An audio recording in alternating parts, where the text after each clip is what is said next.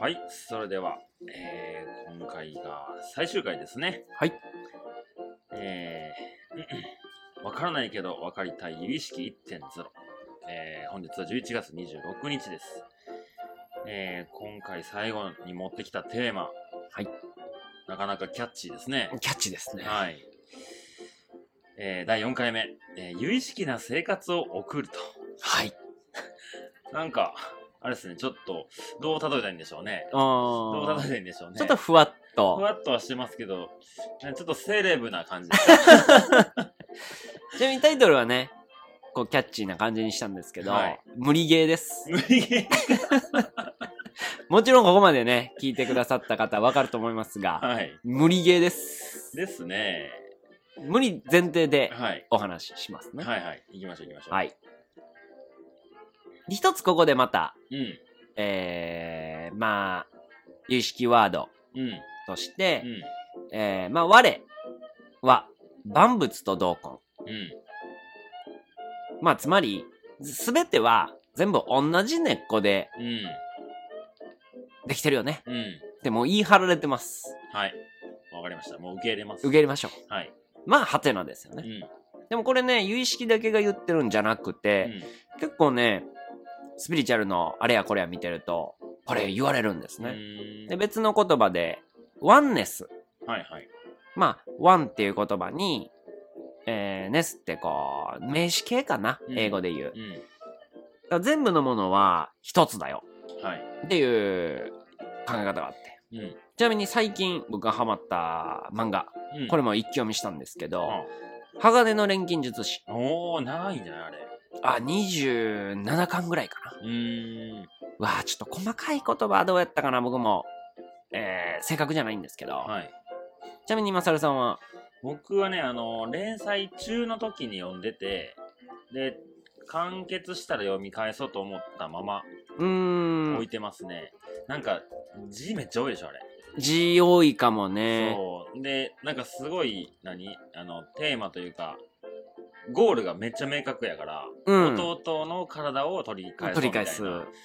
なんかそれ、なんやけど、すごいなんか中身複雑になってきたなっていううので、ん。最新刊が終わってたからまあもうちょっと大人になってからにしようってなって まだ大人になれてないですねはい、ちなみにね、錬金術師の話を僕が最初に知ったのは、うん、えー、っと、アルケミストあっていう本ですね。あはいはいはいパウロ・コエーリョ、うんコレーリョ。うんうん家にあるんじゃないああるかなうんまあそもそも、アルケミストっていうのが錬金術師ですと。うんまあ金を練る術師って書いて、はいまあ昔ね、伝説とされたうん金を生み出せる人。うんまあ金生み出せたらね、もうその時点で大金持ちだから、はいまあ究極の、うんなんだろうね、マジシャンというんうか、うんうみたいな存在で。んはいで、まあ今回ね、それ、ちょっとちらっと出したのが、うその漫画にね、出てくる、まあ師匠、んはいえー主人公はもちろん錬金術師なんだけど、うんそれを教えてくれた師匠が、その修行のね、こう、最終、うー入試やったかなうん受け入れるかどうかのテストの時かな、えー無人島に放り込まれて、はいえーとりあえず過ご せと。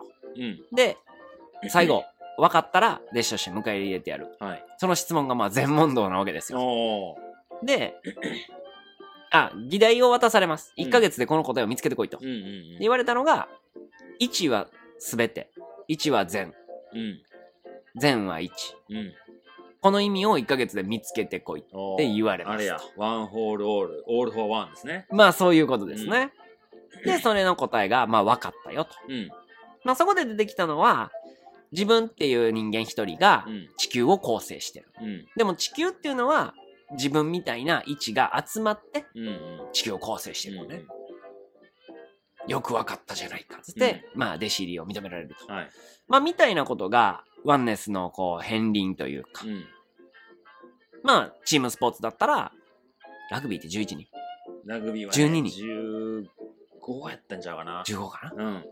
まあ、ラグビーがあれ、有名な言葉やね。そうですワンフォーね。オール。あとは、あの、僕のヒーローアカデミアです ね。え っと、知ってるよ、それ。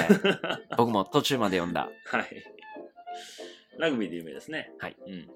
まあ、あの考え方が、まあ、ちょっと似てるかなっていうのもあったり、あとはちょっと違う観点から言うと、うんあなたは私で私はあなたみたいな考え方。。うんうん。まあ、鏡の法則とかね、言われたり、おえー、まあ、目の前に映ってるもの、ー、うん自分が見てると思ってるものっていうのは自分の中から生まれてるよね。うんまあ、この辺もちょっと有意識っぽくなるんだけあど、まあ、つまり何かっていうとはい、すべ、てのもーうのんっていうのは、根っことして、まあ、一緒だよねと。うんでも、目に見える形や性質はもちろん違う。うんうんけど、その存在としての意味だったり、なんでそれがあるのか、はい。なんていうのは、まあ地球なのか、うんそれこそ宇宙なのかうんを構成する一要因だようんね。うんうんまあそれが、なんか別の例で言うと手。手だけがあっても、人間って構成された。だかうんら手があって、足があって、胴体があって、頭があるから体だよね。はい。でも手がなきゃ、まあ体じゃないとは言わないけどう、ん。じゃあ手はいらないのかって言ったらいるよね。うん。でも、全体として見れば、手も、全体のうちの一つだし。まあなんか、なんだろうね。一部分を切り取るっていうことが、うんあんま意味ないよねっていう話。っ。てなれば、あなたも私も同じ位置だよね。はいはいはいはい。うんみたいな感覚だったりう。ん。で、あなたは私、私はあなた。これ、エヴァの最後の方のテーマって、こんなテーマなってませんでしたっけ最後って映画の最後えっとね、アニメシリーズの最後。アニメシリーズの最後は、あの、おめでとうのやつおめでとうのやつ。あえっと、でかいあ。はい。綾波レイになって。ああ、あれはアニメじゃないね。映画か。映画のやつやね。なるほど。うんうんうん。詳しい、エヴァマスターのマサうん。ルいさや、んから全。然そんなのエヴァマスターに怒られ ますよ。本当に。なんかね、エヴァもやっぱ、こういう宗教観だったり、うん世界観っていうのを結構大事にしてたかうん。ら、うんこう、まあ世界がね、滅亡するかみたいな、うん人類保管計画みたいなね、考え方の中で、じゃあ自分って何なのっうん。ていう考え方だったり、うんうんまあ、何回も出てる、えー、マトリックスの話。で、有意識にも、えー、すべては夢だはい。っていう、えー、ただ夢だのごとく、うん。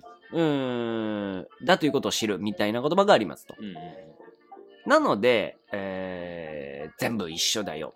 はいすべては見てる夢うん。うなんだから、その夢を発してる自分の意識っていうもの、っていうものから生まれたものだから根っこは全部一緒だようんうね。 ん。みたいな考え方うん。とかがありますと。はいはい。なので、そう感じて日々生活することが、うん。有意識な生活を送るということにつながります と。これはファビュラスの生活ですファミラスな生活ですね。そう。なんせ京子さんですから、 ファビュラスですよ。すごいワンネスですね、あの人はあやあ、っぱそうりです。。ワンネスですね。すべての男子は私のものみたいなね。ああでもそこがエゴに聞こえるんだけど聞こえないといすうごいまあねま。あ、キャラね。キャラがはもう。い、キャラがものすごいですから。うんうんで、ちらっと言ったね、えー、まあ宇宙にしろ、うんはい。なんだって自分の荒屋敷から生まれてるんだよ、みたいな。これはもちろん、自然界にも適用されます。うーだんから山を見たり、えー、空を見たうり、んうーん、川見たり。でも、写真で見るのと、うん。自分が実際行ってみた景色って、はいはいなんかちゃうやん。ちゃう、ちゃう、ちゃうはい、ここでベソズクエスチうん。ョン。はい、ちょ行っきましとょいうける気がするぞ、自然界系。自然界いけそう。はいいけそうな気がする。なぜはい写真で見たものはい。と同じ画角、うん例えば同じシャッターの構う図ん。で見てるのうにん。体験した景色うん。は違うんですかまあそれこそ心に残る量が違うんですね。うん。これはもうマサルさんがうん。いろいろ体験してきた景色はいをこう思い返して、なんでその違いってあるんですか写真じゃ伝わらんなっていう瞬間に何を思ってるかですね。うんうんこの景色写真じゃわからんなっていう。うんうんうんうんうんうん。うーん、いろんな要素がある気がしますけどね。はいはいはい。まあ、今回のテーマで言うと、えー五感が、五感で感じてる景色と、はい。写真だと視覚でしか感じてない。ああ、一。一式で感じてるみたいあな。一式で感じてるはいはいはい。で、まあ、五五色で感じるのか、意識で感じるのかっていうのは、一つ。あー、なるほど。風とか、う匂いんとか。うんうん。音とかう。んで、足の裏にこう伝わってくる触覚とうか。ん。多分そういうのが足りてないからかなっていうのは一つあるんですけど、はいはいはい。まあ、これはもう完全に僕の主観ですけど、もスちろんトーリーがあるかないか。ああ、そこにたどり着いた道中だったり、うんそこかな。例えばその景色を、まあ尊敬してる誰々にあそこは行ってきた方がいいよって言われて行ったのかとか。もうもちろんそうう。ん。し、たまたま出会ったものなのかもしうれないし。うん。ん。道間違えて行ったのかもしれないし。あそうそうそうそう。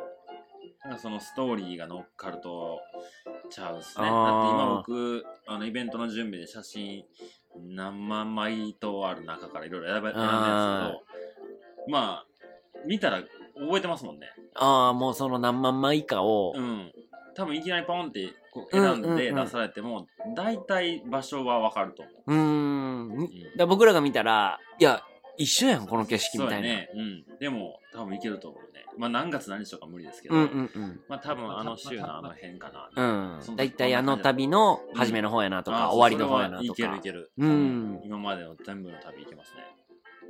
まさにそ れが、さっき言ってた、見たものをうん。脳に信号を送ってるんじゃなくて、うん。目から心にイメージを浮かべてるうーん。から、そこに自分のフィルターが乗っかってる。はいはい。だから、その写真を見たときにう、ん。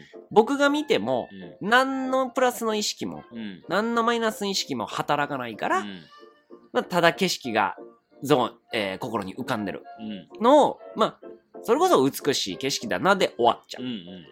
けど、マサルの場合は、体験っていうものがはい。心に蓄積されてるからうん、うんうんその蓄積されたものが、また当時の感覚の意識を、それこそ五色全部からうん。うん。イメージを作り上げるから、うまあ心に残る量が違うよん、ねなるほと。ど。っていう風に、どんどん意識が積み上がっていくというかうん、うん溜められていく。うん。うん。それがね、もう一つの言葉。アカシックレコード。んアカシく、アカシック。アカシックアカシック。レコード。アカシックレコード。はい。へえ、カタカナやったんや。僕、アカシクなんとかみたい な。まだ漢字でいや4文字いやパンパンパンみたいな感じだと思う。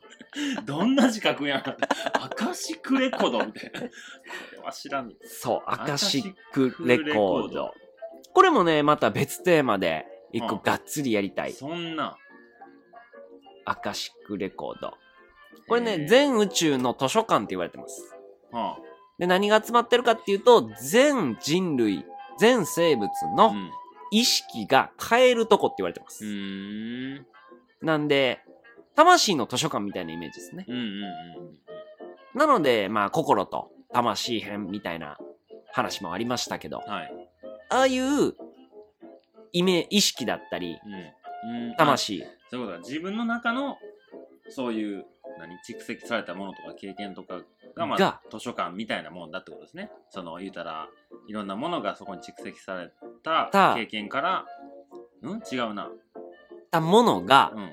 実は、そのアカシックレコードにうん。溜まっていくうんうと。んうんうん。で、でも体験は他の人はできないよ、みたいなイメージがあるのはう、ん。そのアカシックレコードに自分が死んだら行くみたいなイメージに大体の人はうん。なっちゃってるう。んうん。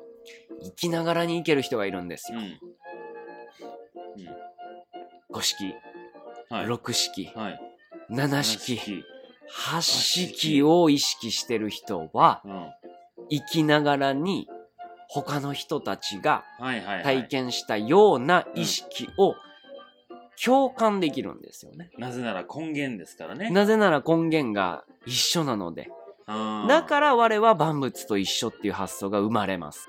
だから根っこなんで、根っこから目が開いたものがうんうん意識なので、うんその意識を持ちましょうと。うんだからあなたが経験したことも、私はもちろん経験してないですよ。うんでもその経験と同じ気持ちになれるんだとうん思えるか得ないかですね。うん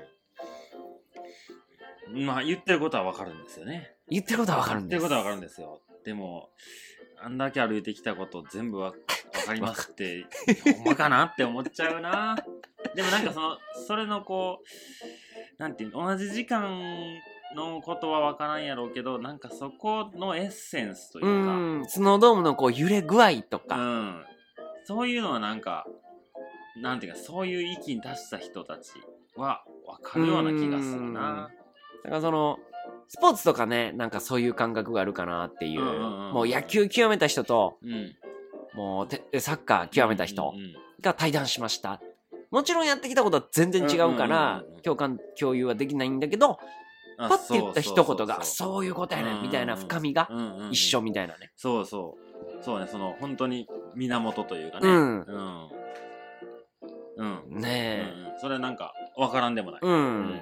だからそういう、別業種のね、レジェンド、レジェンド同士の対談ってなんかそういう反応が起きるから、うんうん僕は結構面白くて、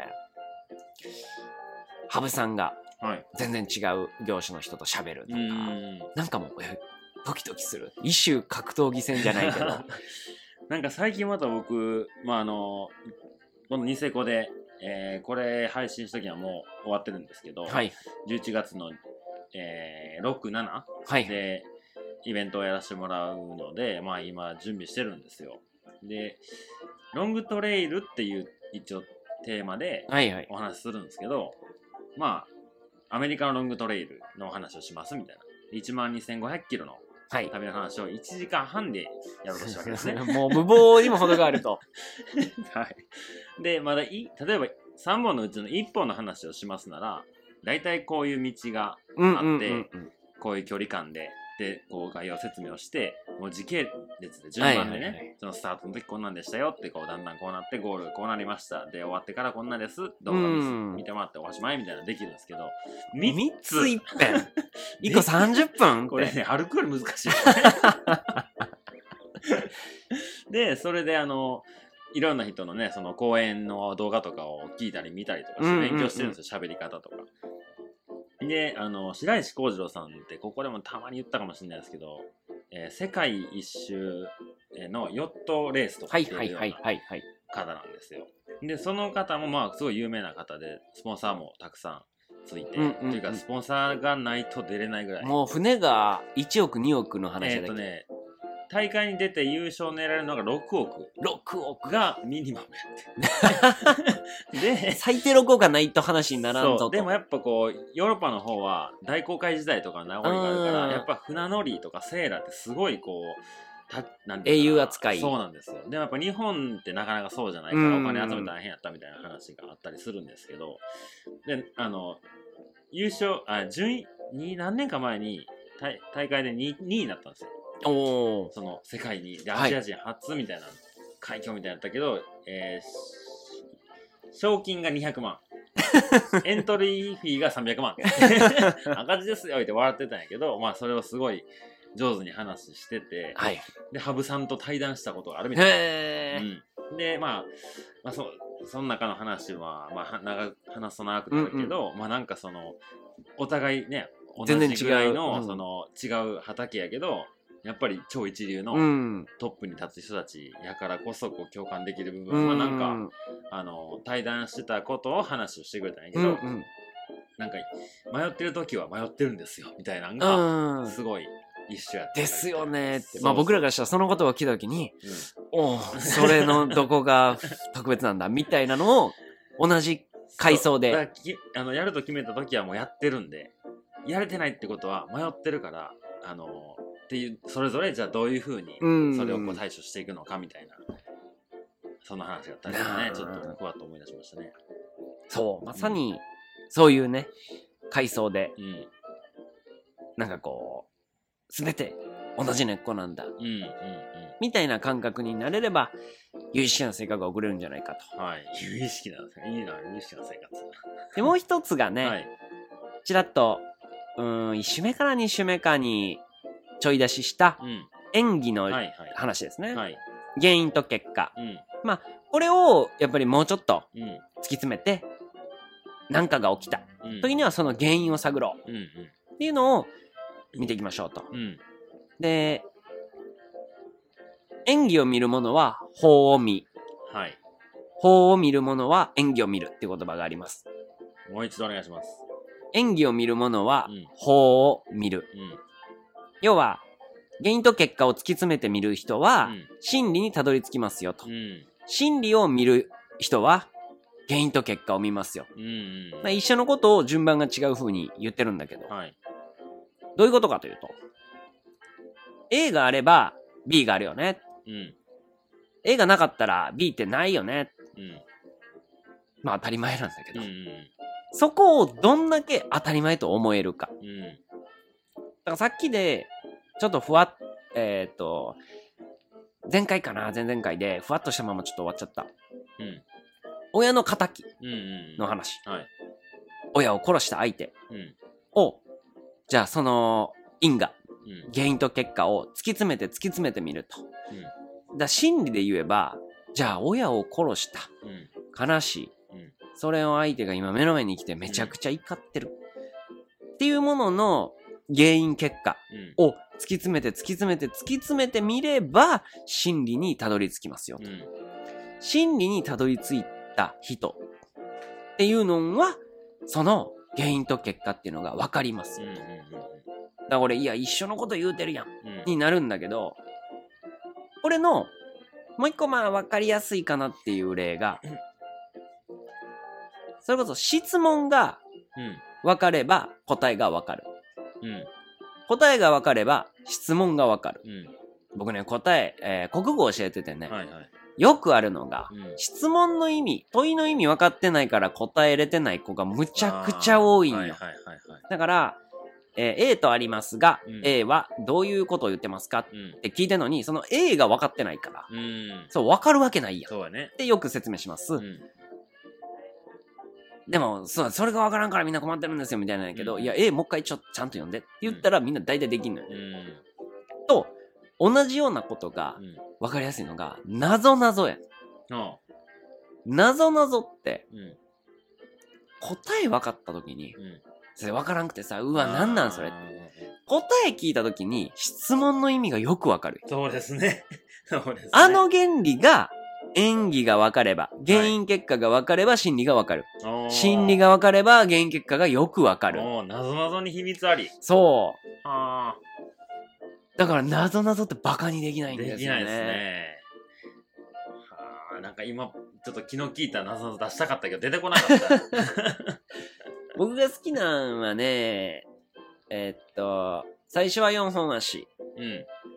2本足になって3本足になる生き物ははい、人間。人間っていう。はいなんかね、そんなんとか、うん。なんかすげえね、こう前ね、なんか友達なんかその謎謎、持ってる謎の出し合うみたいなことがあって、いいのいっぱい出てたんやけど忘れちゃったな。忘れちゃうよね。なので、質問が分かれば答えが分かる。当たり前やんけ。うん。でも、答えが分かるから質問が分かるパターンっていうのもあるよね。あるね。そんなんもね、結構仏教は深くうん言ってくれてるんで、、はい。うんはいはい。でね、まあ、ちょっといよいよ大詰め。はい。仏教ね、ここまで有意識を見てきたんですけど、まあ、すべての苦しみはいから解放されるようにっていうのを、有意識的に言うと、すべての苦しみの種、うん習字っていうのはあなたの中にありますようと。んなので、その種をいかに今燃やすか、許すかうん。っていうのは、まあ自分が、それをいかに自分が生み出してしまってるんだうん。だから苦しみそのそのものを自分が生み出してるんだってことを認識するかうんうん。っていうことです。うんうんなので自分が苦しいっていうのを、まあ、社会のせいだったり、うん社会の文句、うん、人間関係のせいだったり、っていう風にすると、まあずっとその種っていうのは残り続けるんで、形を変え、似たようなケース、もしくは全然違うケースでも、原因は一緒ですよ。あなたの内にある苦しみを生み出す種が生み出してるんですと。まあそれをしっかり観察して、根本からなくすように生きていくことができれば、ああなたの生き方って有意識的ですね。って言われるんじゃないですかと。はい、お後がよろしい ようです。サクッと終わっておきましょさあ、受けてみましょう。う。いやー、4回にわたって、ありがとうございます。ありがとうございました。本当に。